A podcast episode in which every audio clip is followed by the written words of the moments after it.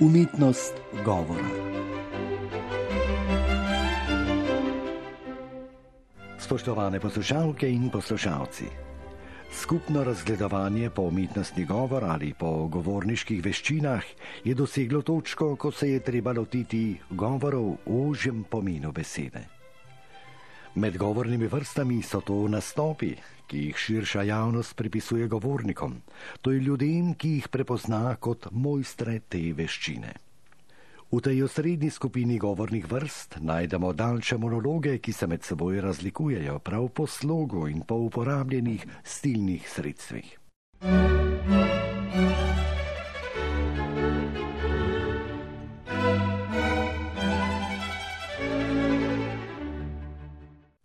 govore v enostavnem slogu uvrščamo referate, koreferate in predavanja. Referati sodijo na strokovna srečanja, ki jih organizirajo združenja za posamezne stroke in so vse pogosteje mednarodna. Torej na njih nastopajo govorniki, katerih materni jezik je različen. Zato se v sodobnem hitrem medsebojnem komuniciranju zatekajo k prevladujočemu jeziku sodobnosti, to je k angliščini. Ta je postala nekakšen mednarodni jezik, tako kot nekoč latinščina. Izročilo je tak občevalni jezik poimenovalo z izrazom lingua franca.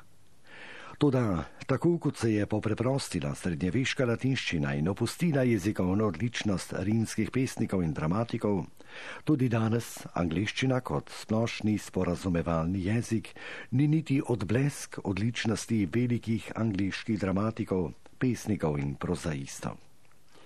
Zanimivo pa je, da se umetni jezikovni sistemi, kakršen je Esperanto, kljub znatnemu prizadevanju niso uveljavili v tej vlogi. Najbrž sporazumevanje vendarle potrebuje nekakšno povezanost z organskim govorom, kar pa zagotavlja le razvoj naravnih jezikov. Dokler ni žal popolnoma prevladala angliščina, so na mednarodnih srečanjih prireditelji zagotavljali bodi si konsekutivno prevajanje ali pa simultano prevajanje.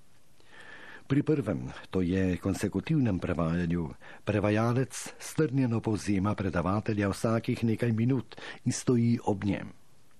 Pri drugem pa v kabinah in prek slušalk poslušalcem posreduje govorjenje, hkrati z govornikovim nastopanjem. Referati srečanj imajo natančno naprej predpisano trajanje. Vrstni red je strogo določen in zanj skrbi ugledni strokovnjak, moderator, ki ima pravico referentu vzeti besedo celo sredi stavka. Zato je skrb za trajanje referata osrednja naloga govornika. V to zvrst postopoma vstopajo tudi druga tehnična sredstva. Najprej je to ozvočenje, ki govornika razbremenjuje skrbi za slišnost v velikem prostoru. Vse bolj pa se uveljavljajo slikovne predstavitve na ekranu, ki nadomešča predavatelju nekdanjo tablo in kredo, s katero je beležil ključne povdarke. Ta misel, to je beleženje povdarkov, je tudi vodilo za sestavljanje sodobnih, tako imenovanih PowerPointov. Niso namenjeni branju referata, ampak povdarkom, ki so lahko tudi slikovni.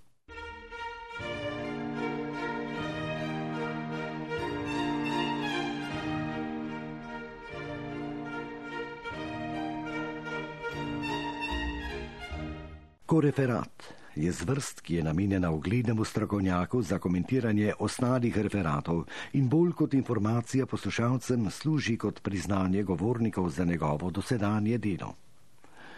Omeniti pa velja, da so v obdobju totalitarne retorike, naprimer komunističnega sistema, ko referat dodelili novemu totalitarnemu voditelju, potem ko so ponižno poslušali dolgovezenje aktualnega voditelja, ki bo čez nekaj ur odstavljen. Te retorične igrice so bile del propagandnega sistema, ki je retoriko v bivših totalitarnih državah kot stroko spravil ob ves ugled.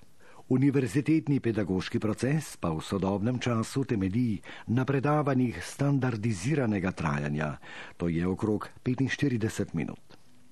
Računa na zaporedni niz, ki traja približno pol leta.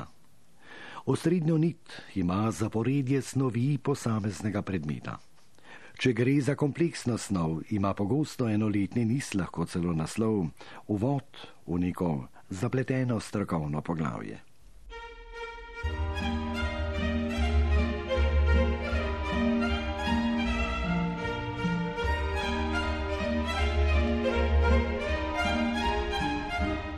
Med govore v srednjem slogu sodita politični govor in sodni govor. Izraz srednji slog želi povdariti, da so v omejenem obsegu dovoljeni ali celo zaželeni preneseni pomeni ali jezikovne figure, ki povdarijo osnovno stališče. Omeniti pa velja, da so ti govori, tudi če imajo vides improviziranosti, vnaprej natančno pripravljeni in na to naučeni, podobno kot to velja za monologe v gledaliških predstavah. V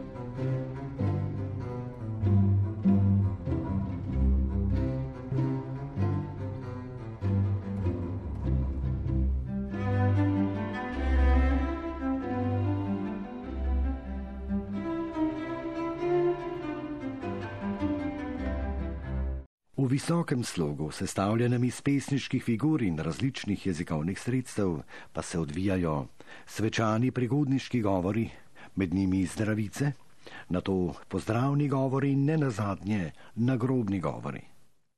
Ta zvrst je na eni strani rezervirana za formalne avtoritete, naprimer pozdravni govor predsednika države ob sprejemu naprimer papeža na državniškem obisku na drugi strani pa jih izvajajo uveljavljeni in tudi znani govorniki.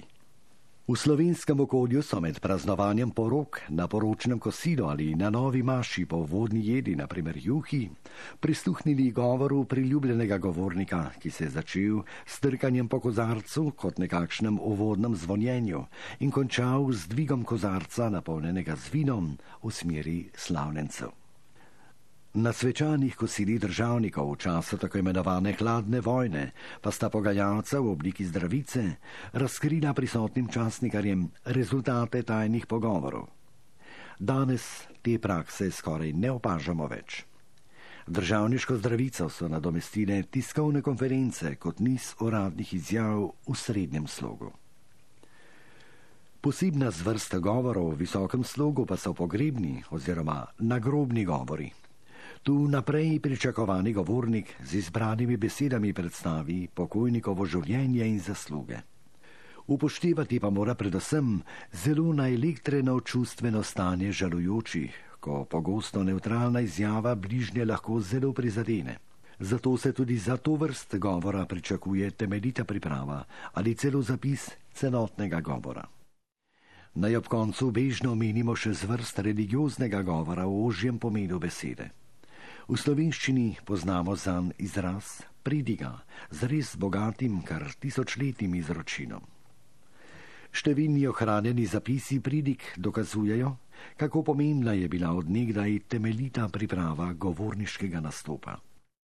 Pridigarjem so nekoč priskočili na pomoč celo arhitekti, saj so postavili govorniško mesto kot prižnico na akustično najbolj ugodno mesto v cerkvi.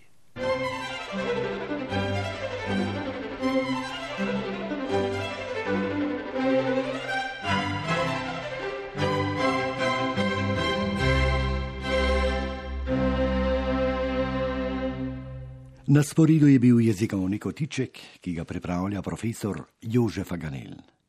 Uredništvo Lucija Tavčar.